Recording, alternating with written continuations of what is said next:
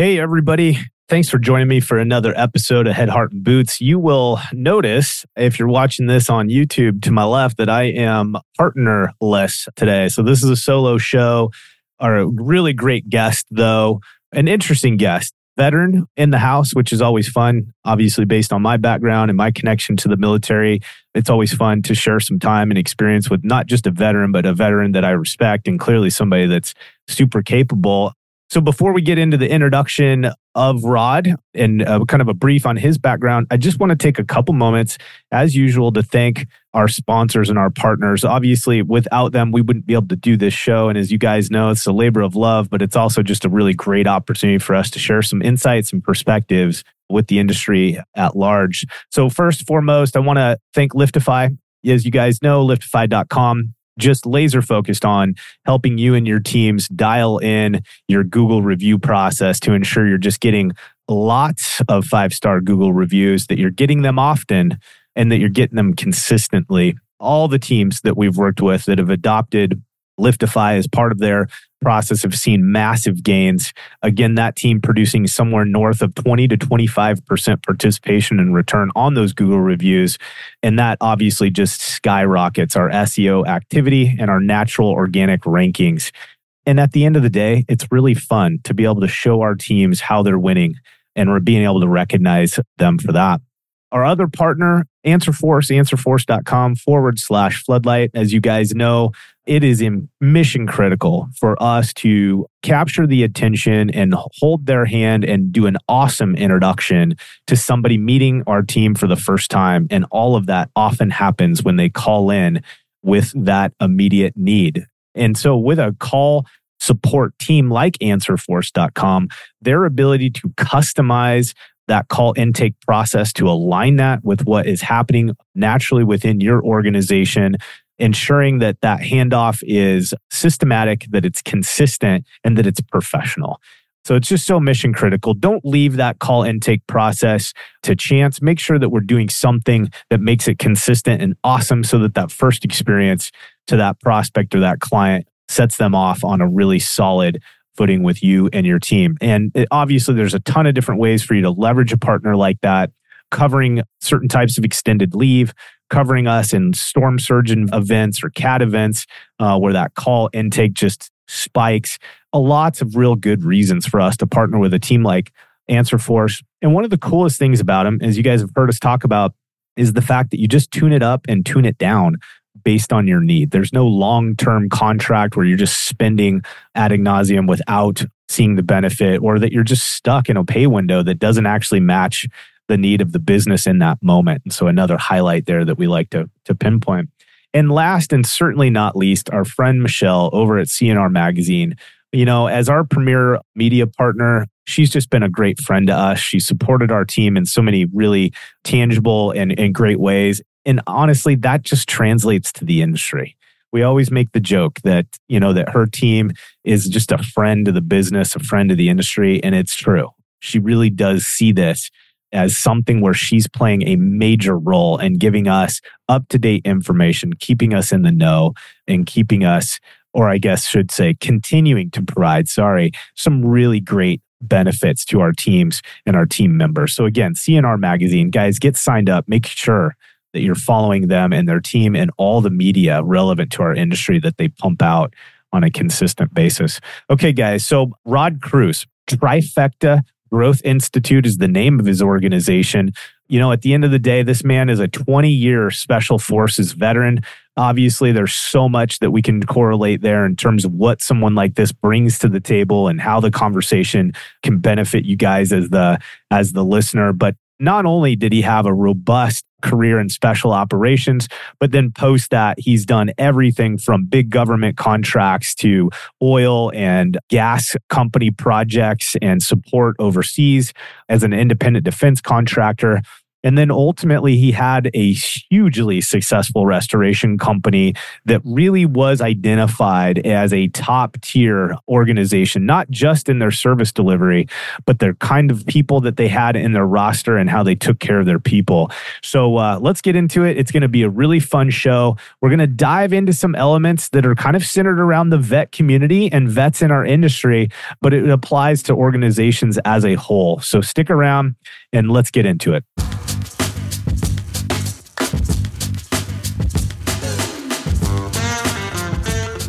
Welcome back to the Head, Heart, and Boots podcast. I'm Chris. And I'm Brandon. Join us as we wrestle with what it takes to transform ourselves and the businesses we lead. Man, I love this industry. Rod, my man, thanks for joining us, dude. I, I know you're a busy guy, and you know, of course, I'm I'm more partial to you because of your vet status. So I've been looking forward to having a, a chat with you for a, a long time. So thanks again for hanging out with me today, man. Yeah, likewise, Brandon, for sure. So I appreciate you having me on the uh, podcast today. And uh, I've been looking forward to this as well. Let's dive in. See where we can go. So, little backstory. So, you and I just kind of almost by happenstance have kind of bumped into each other, so to speak, on LinkedIn.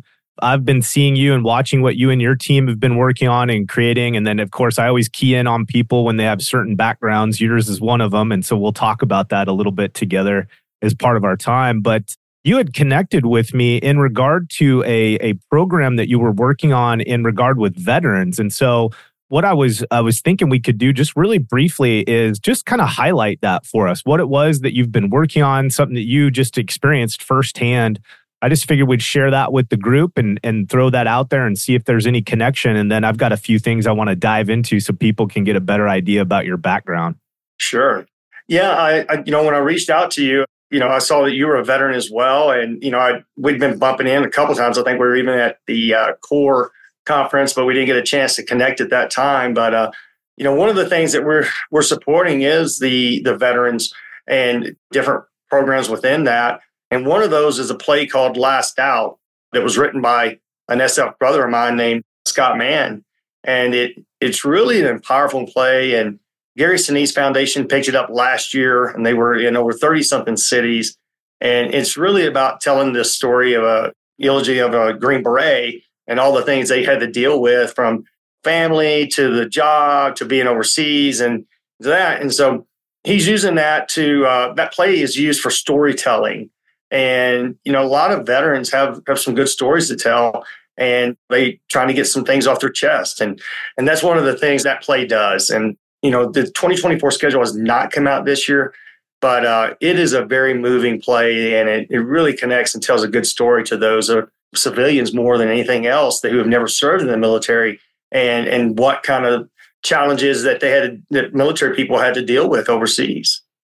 Yeah, the the thing I kind of picked up on you were you were describing it yesterday. We were having a conversation. You were describing your experience actually watching it, how it really did a good job of kind of connecting the different perspectives of those, right? The families, the the vets themselves, like these multiple stakeholders, if you will, right, that are engaged or in this sphere of relationship around this veteran.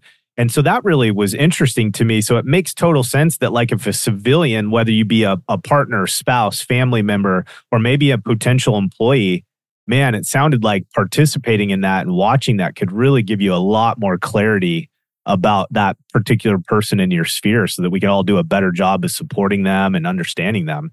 Yeah, absolutely. I mean, even here thinking about it, you know, and when I went to the play for the first time, it's the the chill bumps you get with it because it it does connect a lot of dots.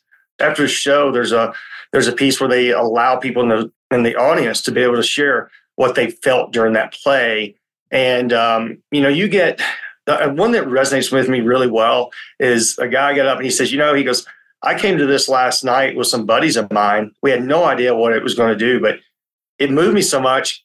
I've got 20 of my family members here with me right now and people that I work with because this play tells them what I've been trying to tell them for 20 years. Wow. And I was like, man, that is huge, you know, to be, and then it's just, you just hear that story after story after story from someone else. And then you've got civilians there. And there was one civilian said, you know, we hire a lot of veterans. And man, this is so enlightening about how much they can handle and how much, I mean, because you know as well as I do from in the military, the difference between a civilian job and a military job is you don't have defined parameters of what you're doing for your duties. Yeah. A lot of times you're, you, I mean, it's what needs to get done yeah. is, is what you're doing with it. So huge benefit for people that hire veterans and bring them into their organization.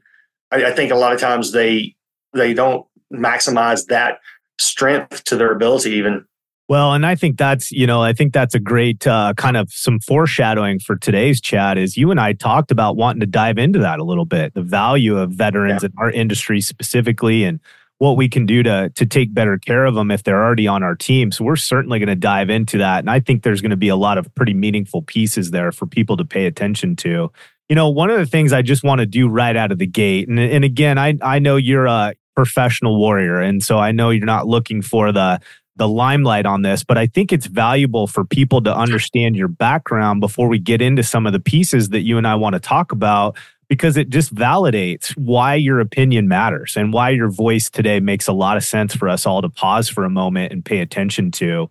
And, you know, and as part of that, kind of to set the stage, is you and I were just talking about this really interesting thing that happens when we look at veterans and we watch things like movies with special operations teams doing what they do and they're successful at these unbelievable odds everything's stacked against them they don't have the tools and resources right they're they're taking over uh, objectives with dental floss and toothpicks and I think we miss the greater picture. And that's under the surface. There was so much work and development and and prep that goes in to help make sure that a team can be successful when things don't go the way they planned. And and that obviously fits well for us as business leaders and business owners. And so we're going to get into that. So anyways man i'm sorry. Why don't we take us back dude? What did it look like as a young man when you first got into the military? And just kind of walk us through that military career so everybody has some insight as to who you are and what you're bringing to this conversation.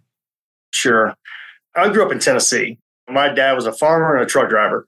So, you know, hard work was never a shortage in our family.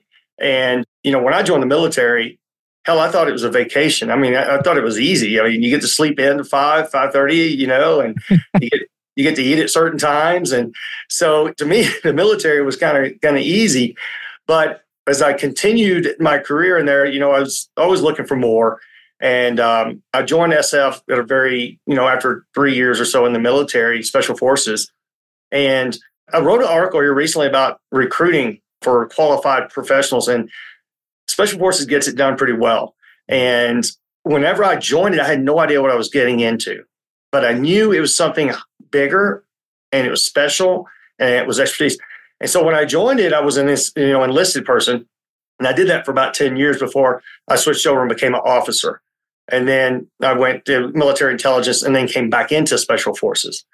And we were always deployed eight to 10 months a year into another country. Uh, we were always working at the strategic and operational level with other countries. You know, mainly all of our missions were authorized by the Secretary of Defense. There's usually only 12 of us. We're operating out by ourselves. I mean, we don't have a big support. We're not told a lot of things to do we have some some objectives we're trying to do and some goals we're trying to meet. And then we're also setting the stage. It's not a short-term victory you know it's we're setting the stage for long-term relationships long-term advantages that we can do alliances. So when the need comes in to something like an afghanistan or iraq you know it's not the us by themselves. And so there's many different missions that we did a lot of people think special forces, they think it's just combat. But in reality, that's a very small percentage of what we do. You know, even when we're not engaged in some type of conflict or war, we're still out there developing and developing different areas of the world so that when it does come time, we have those strategic relationships that we can lean on. And, you know, that to me, that kind of kind of resonates with being like a business owner or or in stuff we do today outside of that I do today outside of the military. So uh, for me, it was it correlates a lot to what I do today. It's driven me a lot of what I've you know who I've become with businesses and and influencing people. And we have a saying in special forces where we want to win the hearts and minds of those we're working with. Yeah, and we also have a culture that we want to create. You know, and um, it's one of those things that it's so good for me coming out of Tennessee as a country farm boy and truck driver, son of a truck driver, and then going into an organization like that that opened my eyes to the world. And, you know, after being in about 40 something different countries, and you see the differences in cultures, you see the differences in a first world versus a third world country, and then how individuals in those countries are suffering. And then you come back to the States and you hear it all the time. Oh, I mean, these, these first world problems we have, you know, it really is not an understatement. It is a truth. It is a first world problem we're having, opposed to a lot of people in other countries that are, are having some major issues. You know, there was a couple things that you tagged there that I want to dig back into. And just to kind of set the stage, you know, there was something really interesting when you described your entry into the SF or special operations was this you know, you saw out of the gate this was something bigger than you, that it was something special. There was a bit of FOMO related to it, right? Not everyone's going to make it. And I think what's interesting there, I'm setting the stage, is there's something that we can do with our organizations when we build them in such a way that we do what we say, we're consistent, and we support our people in the right way, we can give that impression of our companies as well. And what I think's interesting about that is that I don't think after today's conversation anybody would question whether or not you would bring value to their company.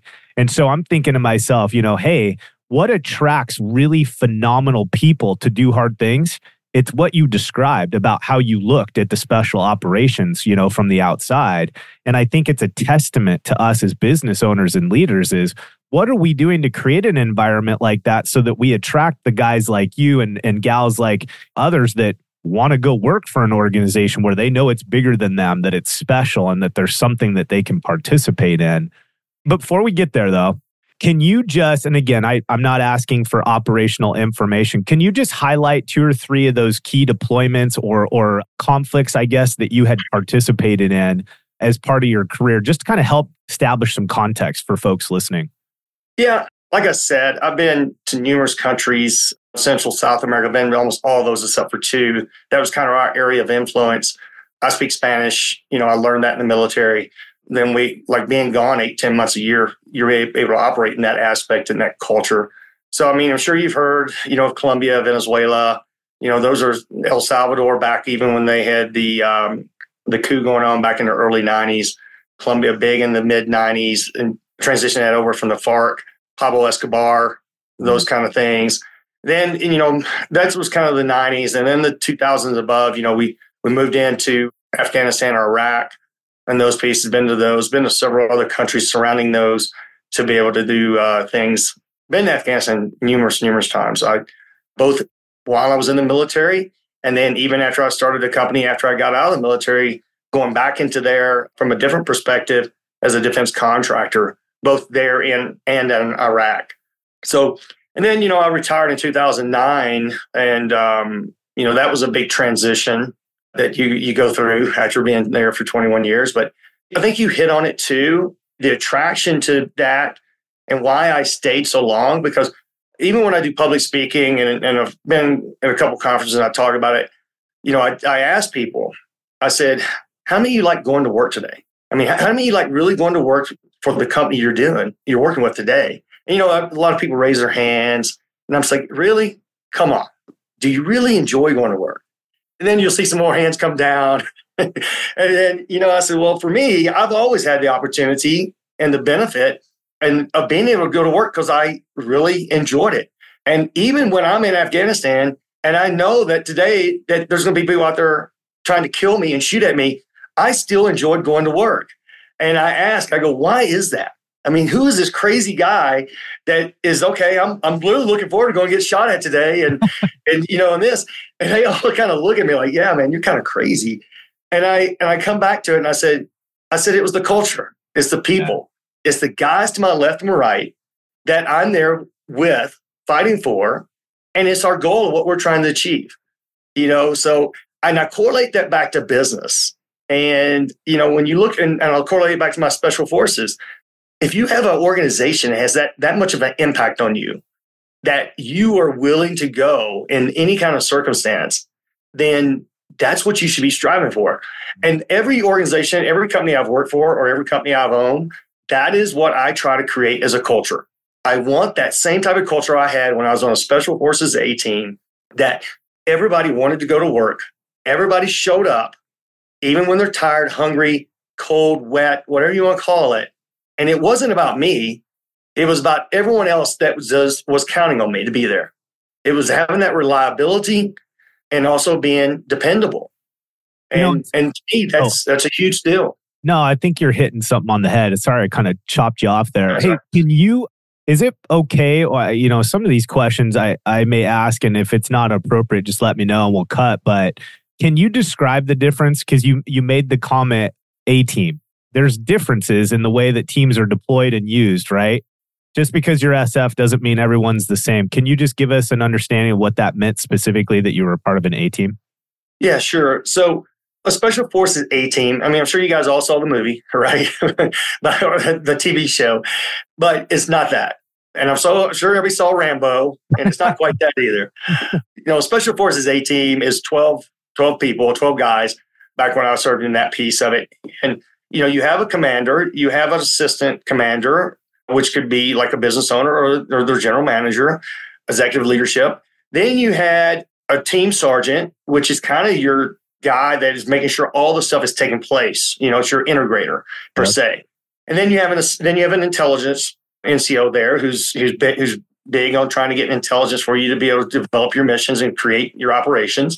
And then you've got two weapons guys. You've got two engineers, demolition experts as well. They can build business. You know, they build uh, bridges, they build schools, they can build hospitals, they build, they do all kinds of stuff. Amazing people. I was an engineer, by the way. No, you're partial to it. yeah, a little bias there, maybe. And then you've got two communication specialists because when you can imagine if you're overseas, operate in the jungles or, or in the desert, you got to be able to communicate. And then you've got two medical personnel on it. So it's a 12 person team, very tight knit. And to be able to be on that, they have went through some extensive training and professional development. And that is what makes them so good because they have been trained and they've been invested in throughout. I mean, the, the, training itself is over, I think, you know, for some people, it's over two years long for medics. And, you know, you go through this selection process, which is about 30 days or so. And like when I went through, it was like 569, 572 of us that went through, and 69 were selected. After that 69, then you get divided up to go into your training. And out of that 69, seven of us made it. Jeez. So the attrition rate's pretty high there pretty high so, from 560 to seven. Yeah, I'd say that's yeah. pretty. And then from there, you finish your training, and then you go into this A team, which what I was explaining. And that A team is a tactical operational element. You know, they are being used, but they're used strategically. It's not something, it's not like being a regular military or a regular organization. I mean, you're a highly, highly developed and strategic asset that's being used. Then you have other ones that you have what you call your B team and your C team, and those are the ones who support them while they're gone. And sometimes even the B team will deploy in things like in other areas, and that's a company level. And then you have your your uh, battalion level who has all your different other logistical and support elements in there supporting them. And many of those are special operation, special forces guys that are taking a break, or that you know. But there's also a lot of other soft skills that are incorporated into that that are not special forces guys that have been through the training, but they are supporting special operations. Yep. Yeah.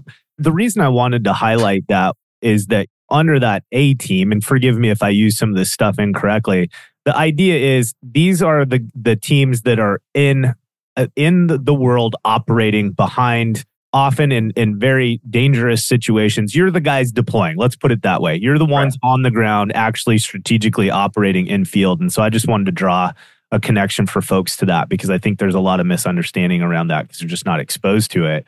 But one of the things I, I want to just kind of hang in for a minute is describe to me, man, like because there's there's an interesting component when you guys get deployed. One of the other things I think that people don't connect with the special operations group, especially SF, is you often are going in and building relationships with the local population. And and so the the reason I think that's kind of an interesting piece for us to hang in for just a moment is I want people to understand the skill set that it would require to do something like this because I think later in our conversation when we start talking about vets in the industry I think this is a good stage setter for holy cow. Look at the yeah. kinds of exposure these men and women have. You know, obviously in SF, it's it's men now, but that may change in the future. But what does that look like? So, so a couple places, Rod. I want to hang with you here describe for me what was it specifically besides the the commitment to the person to your left and right what is it that you experienced in the organization that drove you that made you see and understand what the mission was what you had to, in front of you how you could accomplish the task in front of you?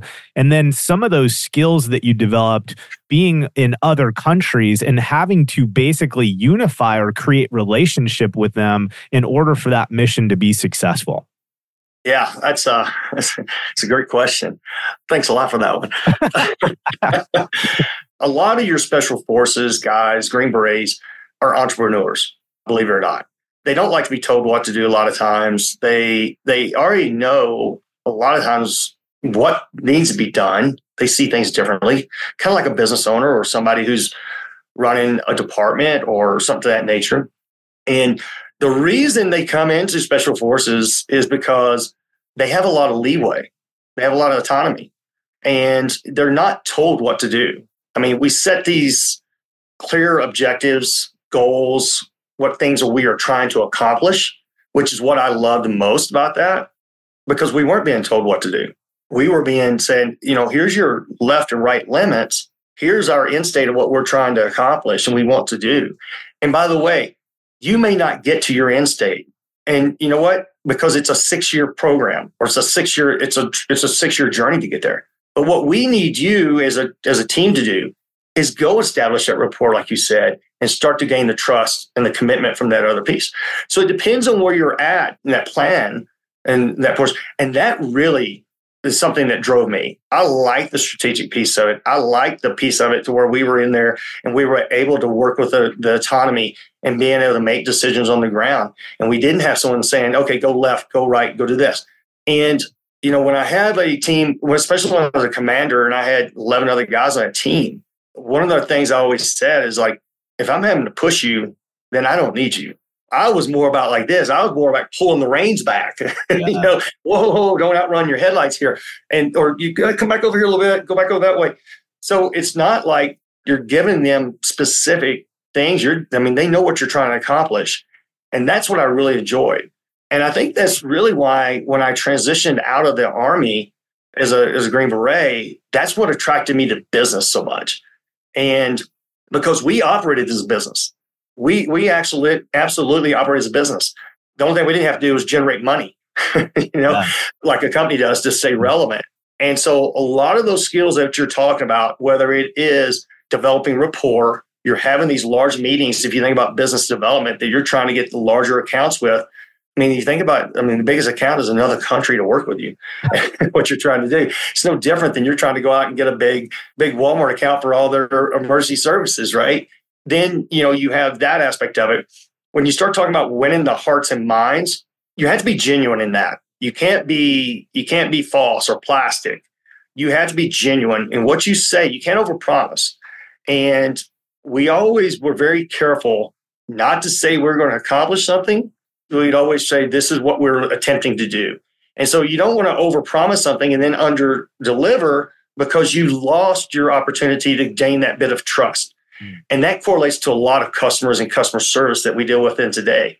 100%. You know, you want to under promise, over deliver, but you also want to win the hearts and minds. And you think about the first time you come in to meet a customer, you know, you haven't met them, you don't know them. Hopefully, your reputation and image has perceived you before you arrive because you've done a great job of that. But even then, you still have to establish that rapport. And until you establish that rapport, you're going to still be looked at differently. Yeah. And so, and you know, that doesn't, sometimes that can happen if we're talking about a disaster issue. That happens very quickly because now then you're the hero. You're coming in, they just want that that pain to stop, whether it's the water on the floor or there's something like that, then you have, that's your best opportunity to do that. And that's what we would do a lot of times. You know, we would come in, we establish that rapport by by bringing something, bringing something of value to that to them, and so that way you get a little foot in the door. And then when you get the foot in the door, now you kind of wiggle your way in, but that is earned over time. And so we have, you know, that's a huge skill set that has to be done because otherwise you're in another country. You have a very like, you have to be very resourceful because you don't have all the, the, the support backing and everything else that you would in the States. And, and that to me kind of correlates to what you got to be resourceful, which was, was what I always say about project managers. They've got to be resourceful because a lot of times you don't have everything at your disposal, what you're looking for. And then the other one is critical thinking. You know, you've got to be able to think on your feet and, you know, you have a plan. And one, that's one of the things that drives me crazy in this industry is I see so many people that don't have a plan on how they're getting their projects done and it just cripples them. And, you know, we would always have a plan of what we were doing and we would isolate and develop that plan. And then we would go to implement and there would be things that would change on it by all means. And so you got to have some contingencies and you got to have some indicators that let you know that that but if you you understand that, now then you're very you're able to be very adaptable. Yeah, you're not and, reinventing the entire wheel. You're making No, no. Yeah, exactly. If you did your job on the front end, you're just tweaking it a little bit. Yeah. Yeah.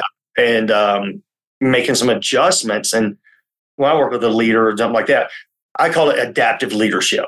You know, you always hear these things about great man or situational leadership or something like that. Our biggest thing was we were adaptable leaders and adapt, you know, adaptive leadership means problem solvers. Yeah. And that is a huge skill set. You got to be able to handle, be able to deal with problems. And a lot of that deals with conflict or different situations and understanding where they negotiations, all those kind of things is huge to do that. So those are some of the skills that are transferable to the civilian sector. Yeah, hundred percent. There's eh, there's just kind of a couple ideas I think I had as you were walking through that. It was interesting is, and you've highlighted this a couple different times. There's clarity around the commander's intent, right? You call it in state, but it's that idea of we know what the final, what's the win? What does the win look like?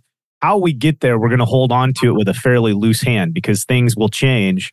But we're very clear on what the objective is. And I think as organizations, that's where we really commonly drop the ball. We we may know as a key leader, as the business owner, where we want to go. We might have had that IPA talk with a friend or a relative or somebody in our sphere. And, and man, from their perspective, we've got it dialed in on the vision that we have for our company. We've done a horrible job of translating that down line so that our teams understand what the win is. Where are we going? Right? What are our actions that we commit to today?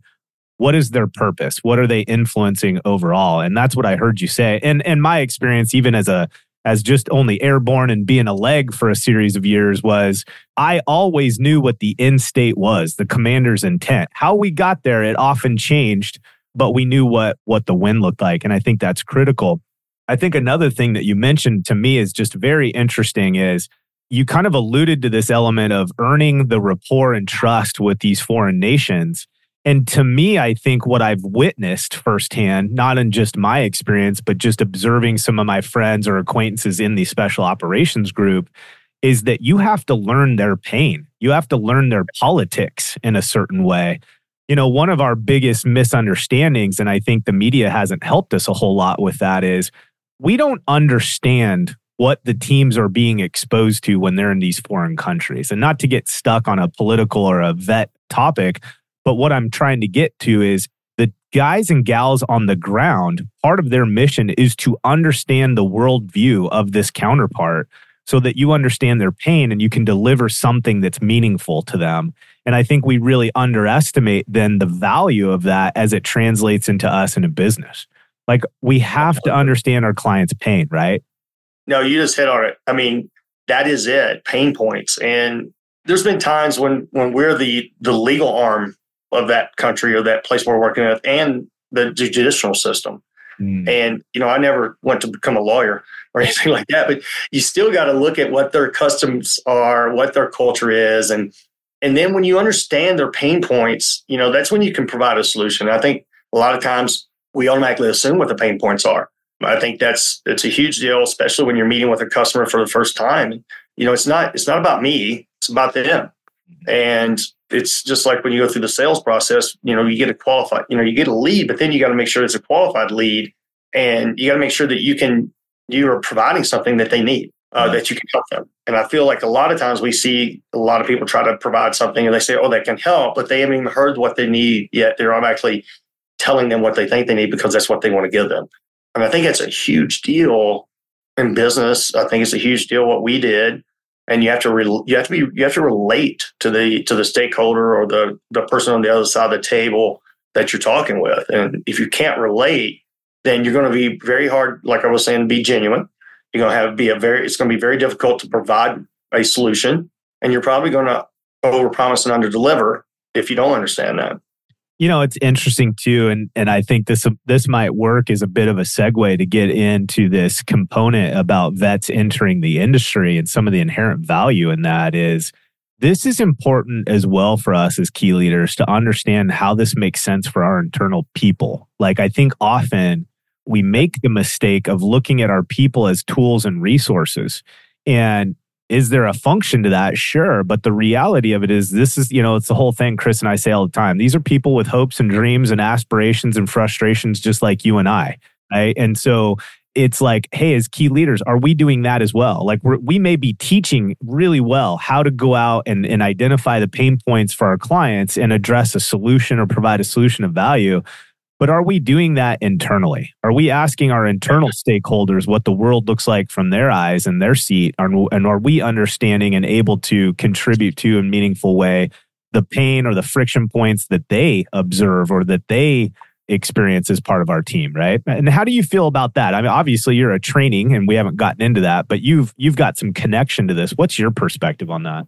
My biggest thing is, you know, what's the biggest problem with every business? Is one of the things I asked a lot of times. I was like, what do you think your biggest problem you have in your own business? Or what's your biggest problem? What is every business's biggest problem? And you know, you hear all these different things. And I go back to its communication. Every company has the big, same biggest problem is communication. And when you're expecting them to go out and do a job and you're saying, go do this, deliver that, get it done, you're giving them direction in that aspect of it. But also, that's kind of the, the, the more direct level communication you got to be able to pull, peel back that onion a little bit and get some thought process. You know, anytime I interviewed someone, I always asked some different questions, off the wall questions. I didn't really care, you know, if I was hiring somebody who did drywall, I didn't really care about if I didn't want to talk about drywall. I wanted to see how they communicated. I would ask them things like, how, you know, what's your core values? What are your strengths? What is this? And I would try to peel back that onion a little bit so I could understand who they were. Then I would give some different situations and I'd want to understand how they, what their thought process was. And then we would handle later on a second interview of, you know, we'd test them out and see how they did on the drywall. And I was much more worried about the first pieces of that more than I was anything about if they could repair drywall or not. Because then if I understood that they had their thought process, they could communicate and what they had to bring to the table as a value, to me, that was much more beneficial when we get into the point where veterans are coming into this industry or or even anyone else we're, we're hiring, I think a lot of times we're hiring based off a need really quick and we make these spontaneous decisions about hiring somebody. And there, there's some times for that. You know, you're going to have to take some risk here and there. But if you're truly wanting to build a, a culture and an organization that is going to be dependable, reliable, that culture like I was talking about before, you know, you're going to have to look for those. You have to peel back that a little bit, peel back that onion a little bit more, and get some communication and find out what are those strengths they bring to the table. What were their previous and past experiences they did? It may not correlate specifically to what you're doing, the kind, what their job may be. You know, if you think about project management or you think about painter, drywall, flooring, something like that, but it does. It absolutely does that foundations that they have, they bring to the table and something maybe even a bigger experience than what we can offer them as a company can drive your company and drive those people around it to create that that bond, that camaraderie that they feel like they're a part of something bigger. All right, Head, Heart, and Boots listeners, wanted to stop here just a moment and thank our underwriting sponsor, Floodlight Consulting Group. as, as all of you know, right? You know, Brandon and I, this is our passion project, Head, Heart, and Boots is, but it's also a way more and more that our consulting clients find us. And in effect, they interview us, right? Those of you who've been listening to the show for a while, you get to know who we are, right? What we're about. So, if Head, Heart, and Boots is valuable to you, one of the best things you can do is share it with your friends. And it's been incredible to watch just the audience grow. And we still get text messages from many of you about shows that you really like and impacted you. So, that's number one. And please keep doing that. Many of you have been huge advocates of the show. We also just want to remind you, too, if you're a restoration company owner and you're interested in a partner in your growth, you want some help building out systems, developing your leadership teams, helping set up the infrastructure for you to scale and grow into the company that you're trying to build. That's what we do. That's what we do is we come alongside restoration company leaders. We help equip them and we help support them in that growth trajectory. So if you're looking for that, go to floodlightgrp.com. Potentially, we could be a great match for each other. Another way that we really do serve our client base and our sphere of influence is through our premier partners. We work really hard to vet those folks that we believe bring a level of value to the industry that it can really be leveraged in a way to have a sincere positive impact on your business. We take that very seriously. The the folks that we create those kind of ongoing partnerships, that's not a check the box kind of scenario. It's it's we really see strategic alignment in the value that they bring. We see value in the way that their leadership teams and their partners are developed. And we've done very sincere work of ensuring that these folks that we introduce our clients and our sphere to can actually create vetted value. So go check out floodlightgrp.com forward slash premier slash partners and see if there's some folks on there that you can connect with and begin developing some other resources to support your growth and your business. So I can't remember, and I, I apologize if I didn't connect the dots here, but you, prior to Trifecta, you actually had a restoration company, correct? Yes. And one of the things with that is, did you have veterans on on staff in your own organization? I did. I've owned several companies, and I had a defense contracting company. I still own today construction. We do more commercial and defense world, and we did stuff for like NASA, Air Force, big army, solar, stuff like that. And I had majority of the people that I hired was veterans in that piece. So a lot of my special forces guys were there that we did that were out there turning bolts, putting stuff in, building stuff. They were also the reason I did that because I knew that they could communicate with our stakeholder. And I didn't have to be there doing that.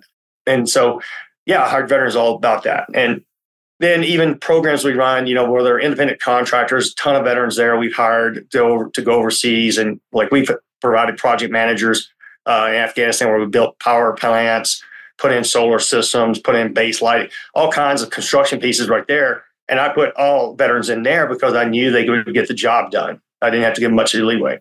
When I bought, I bought a failing restoration company, they had no veterans in there they had a couple before, but they weren't there anymore because they left because the culture was bad. And so when I bought it, we started putting in some veterans of that piece of it. And it, it wasn't like I was going out looking for veteran for veterans, but we were trying to attract them from that piece of it. And so we brought in, you know, I brought in people that had never been in the construction world before, taught them project management, taught them how to estimate, put them out, put them with somebody, you know, with industry experience and and created that skill set for them.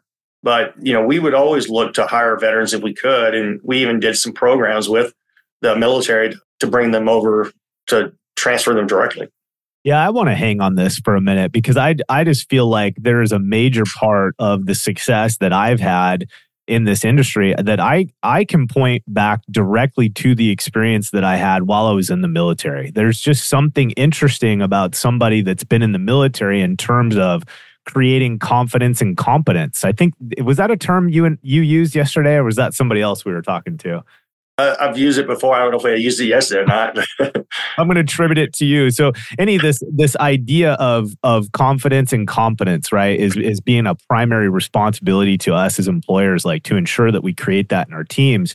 And so, I was just thinking about that, and and honestly, like, and this is not. I'm not trying to tote my you know toot my own horn kind of thing, but it's just this principle of I was fairly willing, I was fairly confident and willing to take on stuff that really I didn't know anything about. Not because I felt like I had a mastery of the content, but it was just, I just had learned over the years of once you start taking action, you will go through, you will be forced to go through the process of learning what is necessary to iterate and make changes. And the next thing you know, you actually have a skill set now in that particular area. But that confidence that I got, I think that's some real secret sauce that we are underestimating when we're looking for veterans in the workforce because some of that it's like they just had the exposure like they yeah. they were put through the paces that many of our young workforce has never had the opportunity to be put through or or develop that skill set because they just haven't had the exposure And that's what I kind of hear you saying is that's what's translated. The confidence was in that skill set, not in the trade craft per se of what it is that you needed them to do in a specific role. Yeah, absolutely. And you know, if you think about someone who has been in the military, you know, let's say even four or five years, let's say they do one enlistment or one contract with that piece of it, and they get out and, and they have that honorable discharge. There's a certain level of a person you're getting from that. You know, if you think about core values, most people come in the military, they hopefully align with what the core values are, but the military ingrains that core value into them, what that is integrity, honesty, personal courage. And I think what that was a big deal, what you're just talking about is that personal courage. What is the that confidence and that personal courage that says you can get that done? And it's because they were given, it wasn't like they you were given that from the very beginning, but it's a series of little things that you're provided over the time. You're given these opportunities. And as you take advantage of those opportunities and you look at them as opportunities, then hopefully you're developing along the way. You're going to make mistakes. I mean, we all do, right? The difference is are you getting coached on what the mistake was or are you getting yelled at? You know, when you're getting yelled at, it doesn't seem like you're going to learn a whole lot like that. A lot, maybe some people it motivates, some people it doesn't. Maybe some people just shut you off.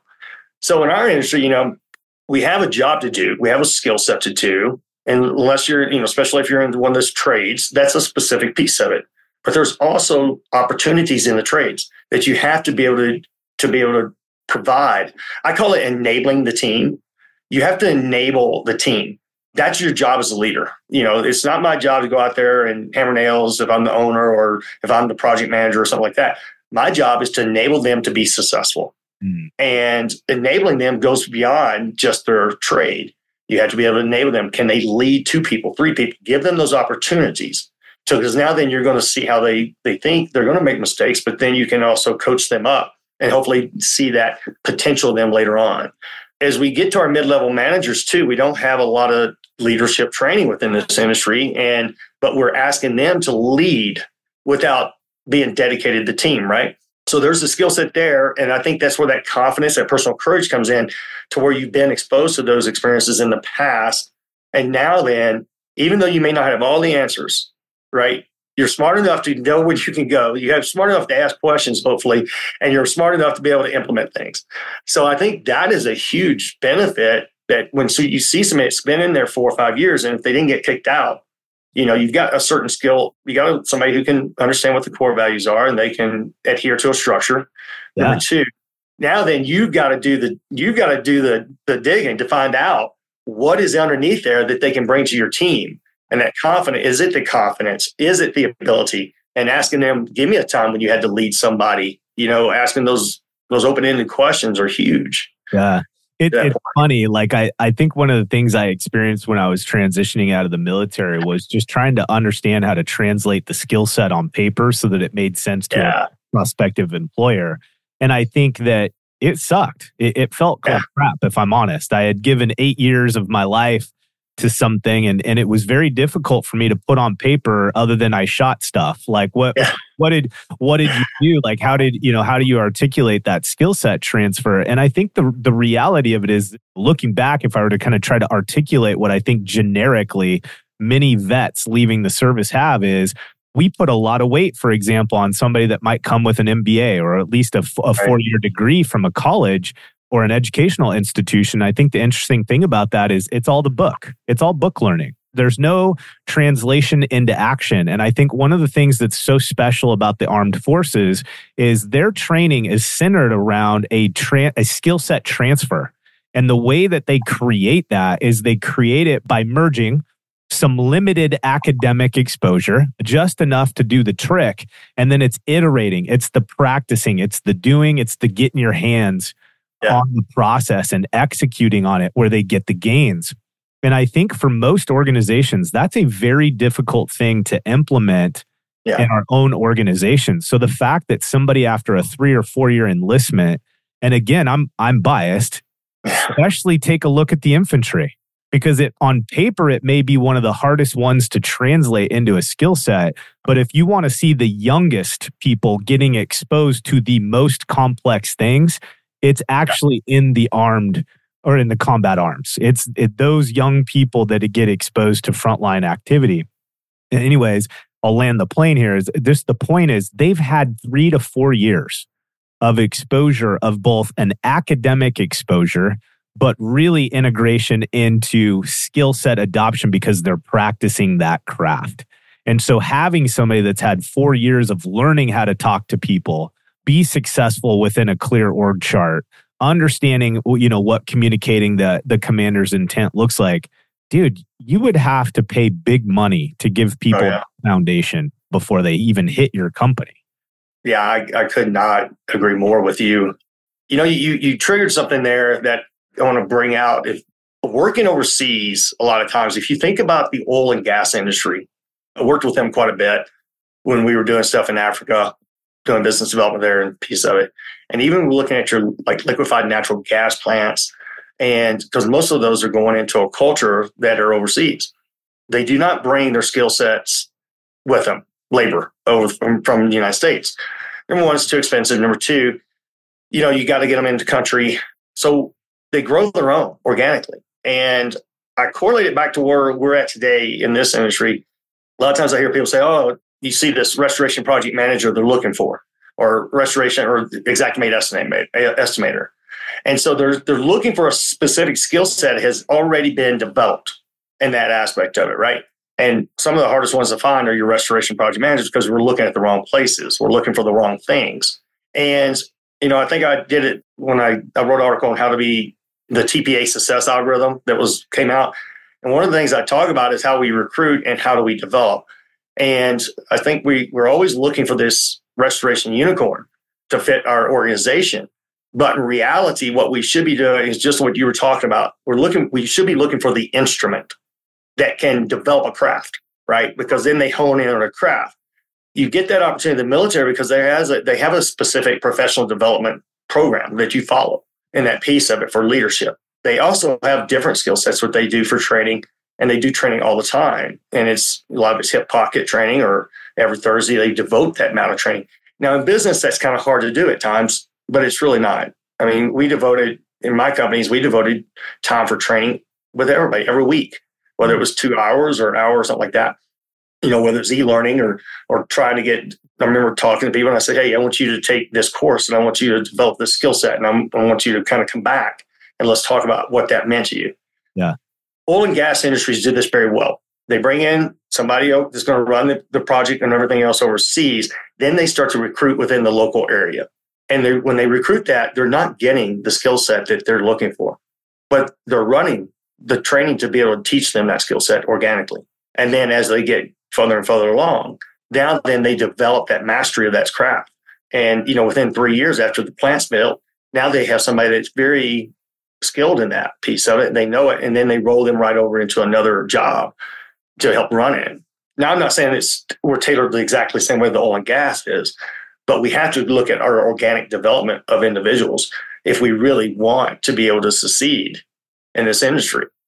I love that. You know, it's interesting because I think where a lot of companies get high centered on that topic is they start looking at it from a cost perspective. Yes. They look at it as cost associated with, you know, I've got 15 mit techs on the clock this morning at 7:30 and I'm just yeah. really concerned about my payroll spend over the next hour when I keep these guys or gals in a room and we talk about some of these training concepts and things like that. And what's interesting about that is we do not take note at all of the opportunity cost that's on the other side of that equation and, and in most cases, if we take a moment to break that down, you identify actually in measurable numbers that it's way higher than the payroll spend you would have had of just doing the training. I also think about that like, um, you know, we we work with teams often, and no one in the the roster they may have the knowledge inside the team, but no one has the time. Meaning there there is no dedicated trainer, as an example, in the organization. And and and granted, if you're a 10 person team, we probably do not have the resources right for that. But uh, like let's just do the the math here. Let's say for instance, in my organization, regardless of the size, I was going to pay a, a, trainer, someone on my staff that really likes to empower and educate people and share their experience, a hundred grand a year. Okay, hundred thousand bucks. How much let's say in our GP gains? What if I gained a half a percent on average across all my jobs because of that training? what if I reduced the lead time it took for a brand new mitigation tech to go from cost to production, right? A producer on my staff. What if I cut that down by three weeks? How much of that hundred grand have I ate up? Like I think mm-hmm. we we get challenged with a spend because we're not doing a good job of analyzing what the real cost we're already paying for not properly training our staff. And I think if we do that, if we take some time to think through that, we'll realize we actually should be investing more intentionally there and that the cost for us in the long term is actually far less than what we're already spending based on opportunity cost. How's that hit you when I say something like that? I mean, you're speaking my language. Our motto is growing businesses by growing people and you know that's our that's our big why. And growing your people grow your grows your business. That's the bottom line. You know you just the internal growth. It's the external growth. And if you think about your if you're investing in someone and i mean i can't tell you how many times that people have you know that employees of mine came back and said really really appreciate you sending me that training or doing that with us. Because now then you're investing in them and that that creates that trust as, as well and commitment. And it goes back to establishing that rapport.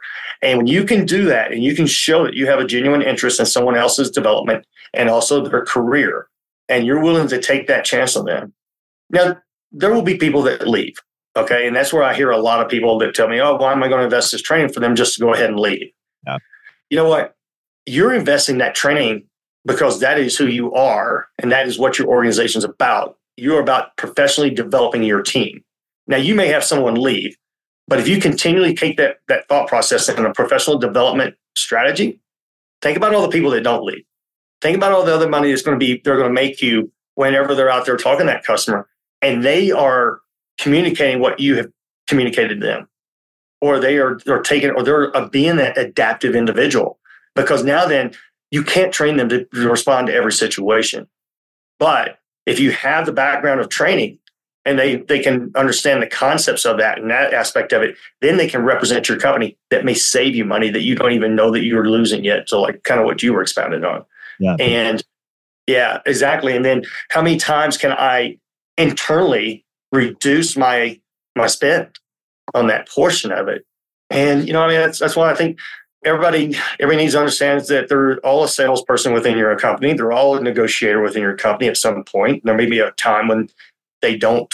It's above their above their abilities or capabilities. And then the biggest thing you really don't want them doing is making a decision. They want to be able, you want them to be able to say, hey, you know what, that's not for me, but I, I can get you in the right place. Yeah. And you don't get that unless you train, unless you teach them. Yeah. You know, one of the things we did as special forces that made us so successful is we always train in situations that was bizarre. Things the biggest way we could create something that may or may not happen. The probability may be very minimal, but as you can adapt to each one of those situations, then, then you take it the way it is. That's a, that's the, the heart of being a crisis management, crisis manager, and that piece of it. Because you have put yourself in every situation you possibly think of, and you go see how how would we do this? How would we handle it? And if you don't do that with your team, and you you can expound off certain situations. You got to be able to do those lessons learned. Yeah. You know, that's the same thing as training. You know, when you find, you know, one of the things we would always do is if something situation happened that, would, you know, we got egg on our face or something of that nature, man, the very next morning when everybody showed up, everybody was there. We are talking about what happened, what took place, why it took place. How do we, how when we were engaging everyone in there, you know, what would you have done? What would you have done?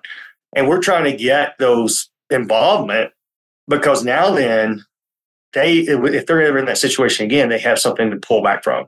Yeah. If we don't do that then how the hell are they going to know? You know you're just going to push on a rug? You know i think that's uh well, i mean that's the lowest level of professional development and training right there and developing your people.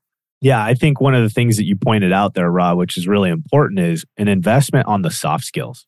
It's not just the shooting right? It's the right.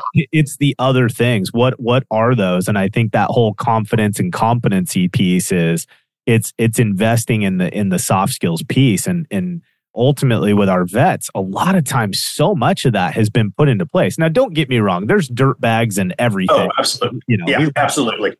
we had plenty of, of guys and gals you know in the military where i wouldn't hire them if somebody paid me. But but in broad strokes, it is so common in that group of of folks for you to have a lot of these foundations already laid. So a couple things I just want to kind of summarize as we go through this and then I I want to shift a little bit and kind of the last part of our conversation I want to talk a little bit about the vets that are already on our teams and and what we can do to have a better understanding uh, for them, maybe create a better value for them in our companies and just support them. But before we do that, guys, listen, here's here's just kind of a quick pass at some of the things that I believe that Rod said and and th- that came out as part of this is, you know, I think all of us understand is that vets are already commonly used to working in environments that are high pace, high stress. Okay, so mm-hmm. just the fact alone, especially again, if you're talking about combat arms elements in the military, you're going to see a lot of this, but it's really true across the board. So, just that alone, I mean, think about the synergy between our industry and how hard we often fight to get a generic civilian to understand the pace we need to operate at. And then in the pace, how do we do that in a meaningful and good attitude way where we're capable of supporting those around us and not just sucking all the air out of the room because we're complaining and burnt out, right? So, just the fact that that's built into their DNA. The other thing I heard you say, Rod, is these are teams that are or people that are consistently being placed in in, in situations where they're practicing or exercising skill set that's out their outer edges meaning they're developing soft skills, they're developing behaviors and attitudes that helps them take that raw product and then we layer over a trade craft or a skill set on top of it and they become really successful team members. That's hard to implement. That's hard to do within our own teams. And I think the last part that I hear you say, and this goes all the way back to you describing your time with the teams, is look, these are the kind of people that want to be part of a thing that's bigger than a mission. They they want to be in a in a really interesting peer related relationship with those to the left and right of them. And as far as I'm concerned, when I look at the types of companies even in our own where we had some success culturally, those were the kind of people I wanted. I wanted them to want to be part of something beyond themselves, right? And and so all of that is what I heard you say is built in commonly to the DNA of vets. And holy cow, what a better fit. Like these are some people that we should be chasing as restoration employers because they're the kind of people that can really change our organization for the better. Is there anything you want to add? I, I try to summarize this stuff because I know people are listening in the cab of their trucks and, you know, coming and going between projects, you know, but is there anything else you want to just layer on that, Rod? No, I think you did a really good summary of that, Brandon. And the one thing I go back to the same thing, like you, what we were talking about before. If you understand what the potential you can get from that, I mean, how much further are you of how much further are you on that development piece of it, and what does what can be that bleed off that will exude with other people, yeah. and but you still have to be real. You have to realize you've got to peel back that onion to kind of get to them to be able to see that because, like you said, it's very difficult to understand how to translate that coming out of the military into the civilian sector. Yep. And like you said, hiring a hundred thousand dollar trainer is not the best thing in the world because now then what are they training on and what is their limitations? Because now then you're really hiring somebody to schedule training or coordinate training or try to get some other training in there. So having that focus on being a consistent lifelong learner is huge. Picking something that is going to allow you to force multiple. That's another word we use within the special operations is yeah. I would I want one person to be able to, to develop 10 in some aspects of it, right? Mm-hmm. When in our case, it was we were looked at developing over a thousand. Yep. And that's a force multiplier. So find that force multiplier, and, but you got to peel back that onion to kind of make sure you're what you're getting with it. But you've also got to ask more thoughtful questions than you know how do you repair a drywall? Yeah, um, you know. So so those are like you said, soft skills. And believe it, most people, even in my life, my I would much rather not have to shoot or pull a gun out to do something if I can do it. You know, I've always said I was a 5% stick guy and a 95% carrot guy. because why would I want to put myself at, at, risk when I don't have to? Why would you want to put your company at risk if you don't have to? Or why would you want to find that force multiplier that's going to, to develop your culture and your company? And uh, and I think you have a have a head start with what what what you're talking about pulling in a, a veteran at times. Dude, I love that comment. And I just kind of want to highlight that before we move into this last piece of I'm 5% stick and 95% carrot. I think there's something really cool there for us to take note of. Of if we design our businesses correctly, guys, that should be the lifestyle we leave as, as we live as leaders. 95% of the time we're saying thank you, at a girl, at a boy, great job, we're in alignment, we're winning. There will be the 5%. But if you feel like you're 95% stick in your business and 5% carrot, there is some substantial problems in the business that need your attention. and maybe hiring more vets could potentially help. help with some of that. I love that. That one's going to stick for me. I, I might get a t shirt made with that shit on. All right, dude, this last piece, and uh, I want to be cognizant of your time. A lot of our industry, it's a blue collar grind there's a lot of veterans that are already attracted to what we do and they're already here. You know, they certainly are in our construction environments, but there's a lot of them that have already made their way into our industry and they're on our teams right now. Let's just be, let's keep this fairly tight. Can you give me from your experience and background, Rod, what are the top three things as a business owner or employer that we should be doing in order to take the best care of our veterans and really maximize the experience they have with us and us with them if they're already on our team? You know, Aaron, you ask great questions. I've worked with a lot of organizations. I, I, actually went through a program when I got out of the military called, uh, I think I told you about it yesterday, it was called EBV, and it stood for Entrepreneurs Boot Camp for Veterans. And when I transitioned, realized it took me a couple years to figure out what my skill set was, but you know, I started the company and I was having operational withdrawals and being able to do. I, I realized I was an entrepreneur, yeah. and I realized that a lot of times, most of your vets they have these entrepreneurial pieces of them that pull out because they were given some some leeway or they given some some tasks or some missions in the past that where they had to perform. So I would say number one, have a conversation with your vet and just say, you know what, I'd like to get some really candid feedback from you about what is what do you see the difference in the company here that you're us as an organization versus what you had in the military? Is it better? Is it worse? What was your experiences in the military? What was your experiences here? Is there something that we're doing that is better than what you had there? Is there something that was being done better there that you don't see happening here? And you know, I call that cross pollination. Yeah because you're coming from a different industry and you're looking at what you're looking at in, your industry. And if you have a vet, you need to ask them. And you know what? Because they are used to being able, after actions reviews, AARs, you remember that term, right? Yeah. You know, we used to do that all the time when we had a problem job or even when we would look at our jobs and success. You know, we would look and see the same the things on that piece of it. But if you could tap into that as an AAR for your company or organization based on what they experience. And you know what? You may not get anything out of it, but for the most part, they're used to being able to ask, being asked for input, and they're they're able to give a good, honest answer. Yeah. And but you've got to set that stage. And you know what? You also want to set that. Why not get your vets all together? If you have multiple vets, pull them in and have that type of conversation with them. You know, or maybe ask them, what do you think was good about leadership where you came from versus what we have here? Is there a way we can do something like that? You know, if you ask, if you don't ever ask, you're probably not going to get anything back. So uh, that would be my first thing to look at what you can tap into from your vet. And you got to, but you got to get to know them. And a lot of people don't do that. They only expect them to show up between 7.30 and 5. And, you know, a lot of times they want to leave out too. They, they, I mean, they're done with the job. They just want to get out of there. So maybe you have to set time during the day invest in that person, invest in that opportunity that you have available to you, that skill set you may not even realize. But that would be my first first piece of it. Love it. The second thing that I like to do within organizations, where I can always tell the military people when I do this without ever knowing they were military, is I have them all do a 360 review. And it's something simple. It's not a big detailed one, but it's it's three positives, three negatives of each individual and everybody has to you know we give out sheets and they have to write it and um, and you'll see the ones that uh, I can always tell who the almost always I can always tell because of the way they write and the way they actually document the positives and the negatives.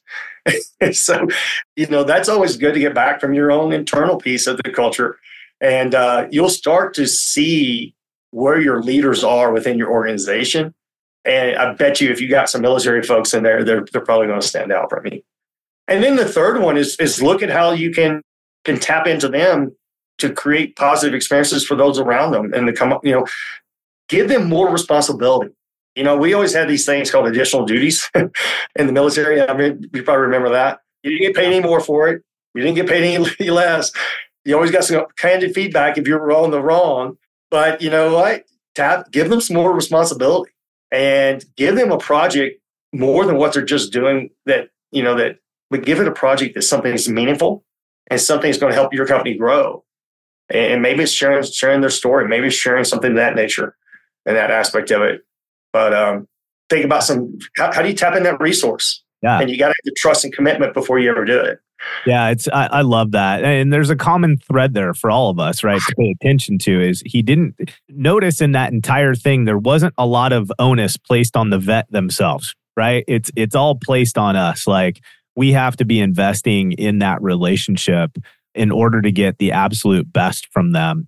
You know, uh, another thing I just want to highlight this is as an example of something that just makes them great adds to the team that I don't know that we touched on, and that is you know going back to that aar piece these are these are team members and by the way we love that term and we actually teach all our consulting clients how to conduct them on a regular basis they're great by the way for implementing change in the company in that first 30 to 45 days post that change do a ton of aars to make sure the behavior is being adopted and it's getting executed but i love that term anyways I, what my point was is that military personnel as a whole again there's dirt bags and everything. But as a whole, they are really good at looking at their performance post an event. Like they're just used to doing that for sure in the combat arms. But I think it's common across the military services in general is they've grown accustomed to their performance being evaluated. And one of the things that I see business owners and key leaders really cringe at sometimes is it's very difficult for them to want to conduct an inspection of and be yeah. accountable to the performance that that team member just participated in. And military people are used to it. If they show up at your company and you're doing AARs and you've provided clear aspects in terms of what the standards are and what wins look like, they're going to have no problem you evaluating their performance. They're used to it. And holy shit, like if I'm an employer, I want that to be very second nature in my organization. Otherwise, I know that for sure we're not going to win or iterate or continue to progress. So what another, you know, huge, huge thing for us hiring vets is they're used to it. They'll like it. Like they'll, you know, it makes sense to them. All right, man. Last thing, I let's wrap this up. It's been fun.